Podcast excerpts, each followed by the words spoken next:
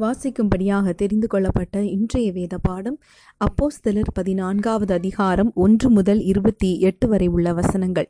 இக்கோனியா பட்டணத்திலே அவர்கள் இருவரும் யூதருடைய ஜப ஆலயத்தில் பிரவேசித்து யூதரிலும் கிரேக்கரிலும் திரளான ஜனங்கள் விசுவாசிக்கத்தக்கதாக பிரசங்கித்தார்கள். விசுவாசியாத யூதர்கள் சகோதரருக்கு விரோதமாக புரஜாத்தியாரோட மனதை எழுப்பிவிட்டு பகை உண்டாக்கினார்கள் அவர்கள் அங்கே அநேக நாள் சஞ்சரித்து கர்த்தரை முன்னிட்டு தைரியமுள்ளவர்களாய் போதகம் பண்ணினார்கள். அவர்கள் தமது கிருபையுள்ள வசனத்திற்கு சாட்சியாக அடையாளங்களும் அற்புதங்களும் அவர்கள் கைகளால் செய்யப்படும்படி அனுகிரகம் பண்ணினார். பட்டணத்து ஜனங்கள் பிரிந்து சிலர் யூதரையும் சிலர் அப்போஸ்தலரையும் சேர்ந்து கொண்டார்கள். இவர்களை அவமானப்படுத்தவும் கல்லறியவும் வேண்டுமென்று புறஜாதியாரும் யூதரும் அவர்கள் அதிகாரிகளும் அமளி பண்ணுகையில் இவர்கள் அதை அறிந்து லிக்கோவோனியா பட் நாட்டிலுள்ள பட்டணங்களாகிய லீஸ்திராவுக்கும் தெர்பைக்கும் அவைகளின் சுற்றுப்புறங்களுக்கும் ஓடிப்போய் அங்கே சுவிசேஷத்தை பிரசங்கம் பண்ணினார்கள்.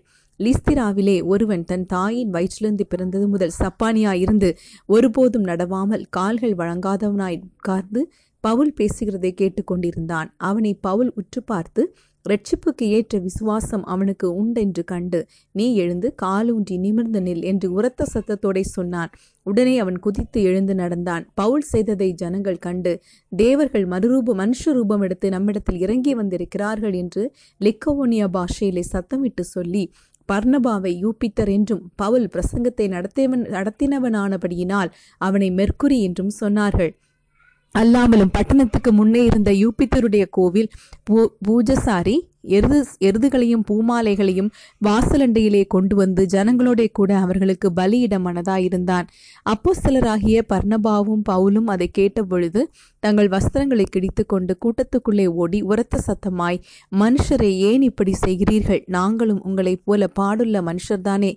நீங்கள் இந்த வீணான தேவர்களை விட்டு வானத்தையும் பூமியையும் சமுத்திரத்தையும் அவைகளிலுள்ள யாவற்றையும் உண்டாக்கின ஜீவனுள்ள தேவனிடத்திற்கு திரும்ப வேண்டும் என்று உங்களுக்கு பிரசங்கிக்கிறோம். சென்ற காலங்களில் அவர் சகல ஜனங்களையும் தங்கள் தங்கள் வழிகளிலே நடக்க விட்டிருந்தும் அவர் நன்மை செய்து வந்து வானத்திலிருந்து மழையை மழைகளையும் செழிப்புள்ள காலங்களையும் நமக்கு தந்து ஆகாரத்தினாலும் சந்தோஷத்தினாலும் நம்முடைய இருதயங்களை நிரப்பி இவ்விதமாய் அவர் தம்மை குறித்து சாட்சி விளங்க பண்ண பண்ணாதிருந்ததில்லை என்றார்கள். இப்படி அவர்கள் சொல்லியும் தங்களுக்கு ஜனங்கள் பலியிடாதபடிக்கு அவர்களை அமர்த்துகிறது அரிதாயிருந்தது.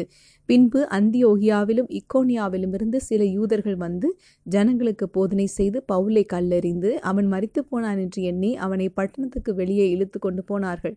சீஷர்கள் அவனை சூழ்ந்து நிற்கையில் அவன் எழுந்து பட்டணத்திற்குள் பிரவேசித்தான். மறுநாளிலே பர்ணபாவுடனே கூட தெர்பைக்கு புறப்பட்டு போனான்.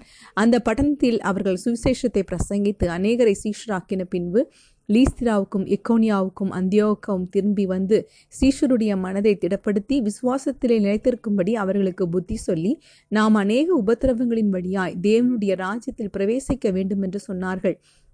அல்லாமலும் அந்தந்த சபைகளில் அவர்களுக்கு மூப்பர்களை ஏற்படுத்தி வைத்து உபவாசித்து ஜெபம் பண்ணி அவர்கள் விசுவாசித்து பற்றி கொண்ட கர்த்தருக்கு அவர்களை ஒப்புவித்தார்கள்.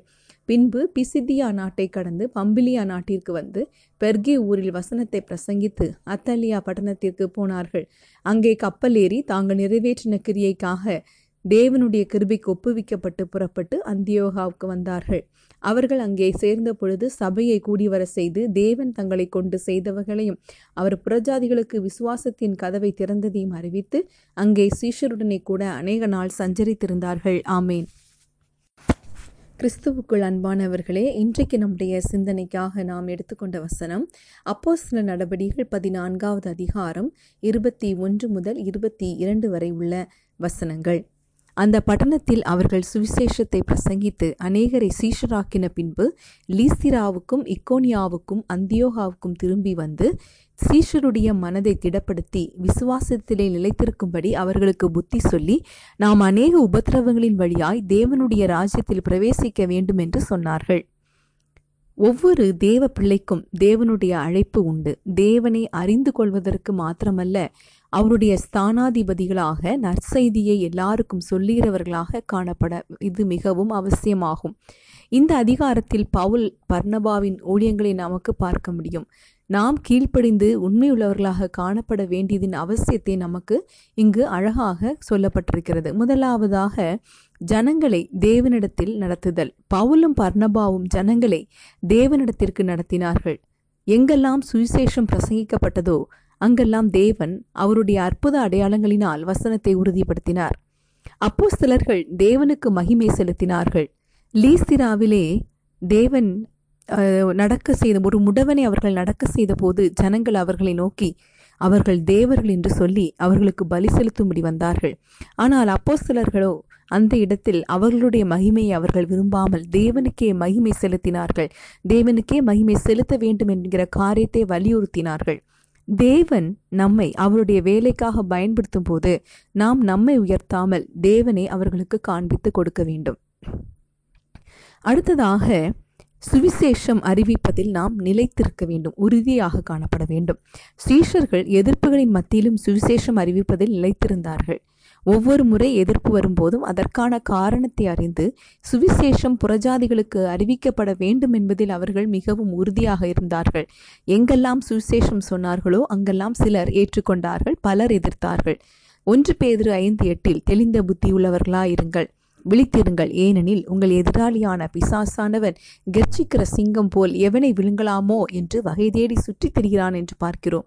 எங்கு சுவிசேஷம் சொல்லப்படுகிறதோ அங்கு பிசாசானவன் சண்டைகளையும் எதிர்ப்புகளையும் கிளப்பி விடுவான் ஆனால் நாம் சண்டை பண்ணாமல் அழிந்து போகிற ஆத்துமாக்களை குறித்த பாரமுடையவர்களாக பரிசுத்த ஆவியின் துணையோடு சுவிசேஷம் அறிவிப்பதில் உறுதியாக இருக்க வேண்டும்.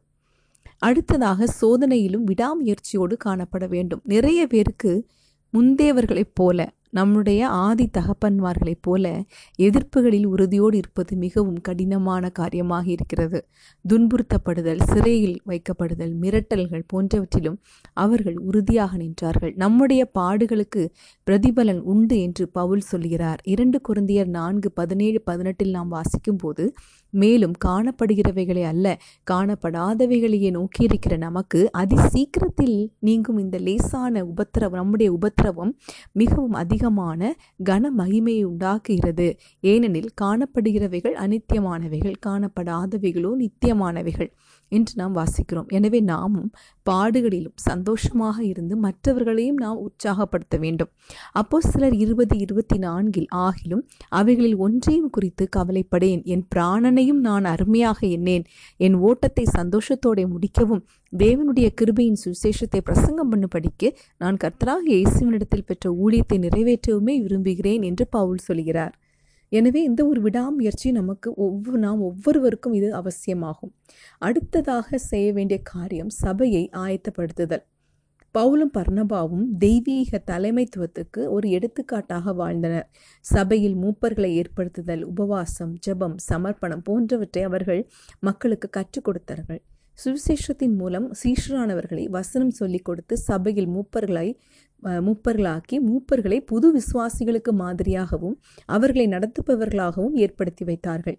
சபை ஆவியில் நிறைந்த தலைவர்களால் நடத்தப்பட்டது. எனவே நம்முடைய நோக்கம் சுவிசேஷம் மாத்திரமல்லாமல் ஜனங்களை சீஷர்களாக்கவும் வேண்டும். ஆவிக்குரிய தலைவர்களை அவர்களுக்கு ஏற்படுத்தி வைக்க வேண்டும். அப்போஸ்தலர்களும் ஆதி திருச்சபைகளும் அந்த தரிசனம் உடையவர்களாக அவர்கள் காணப்பட்டார்கள்.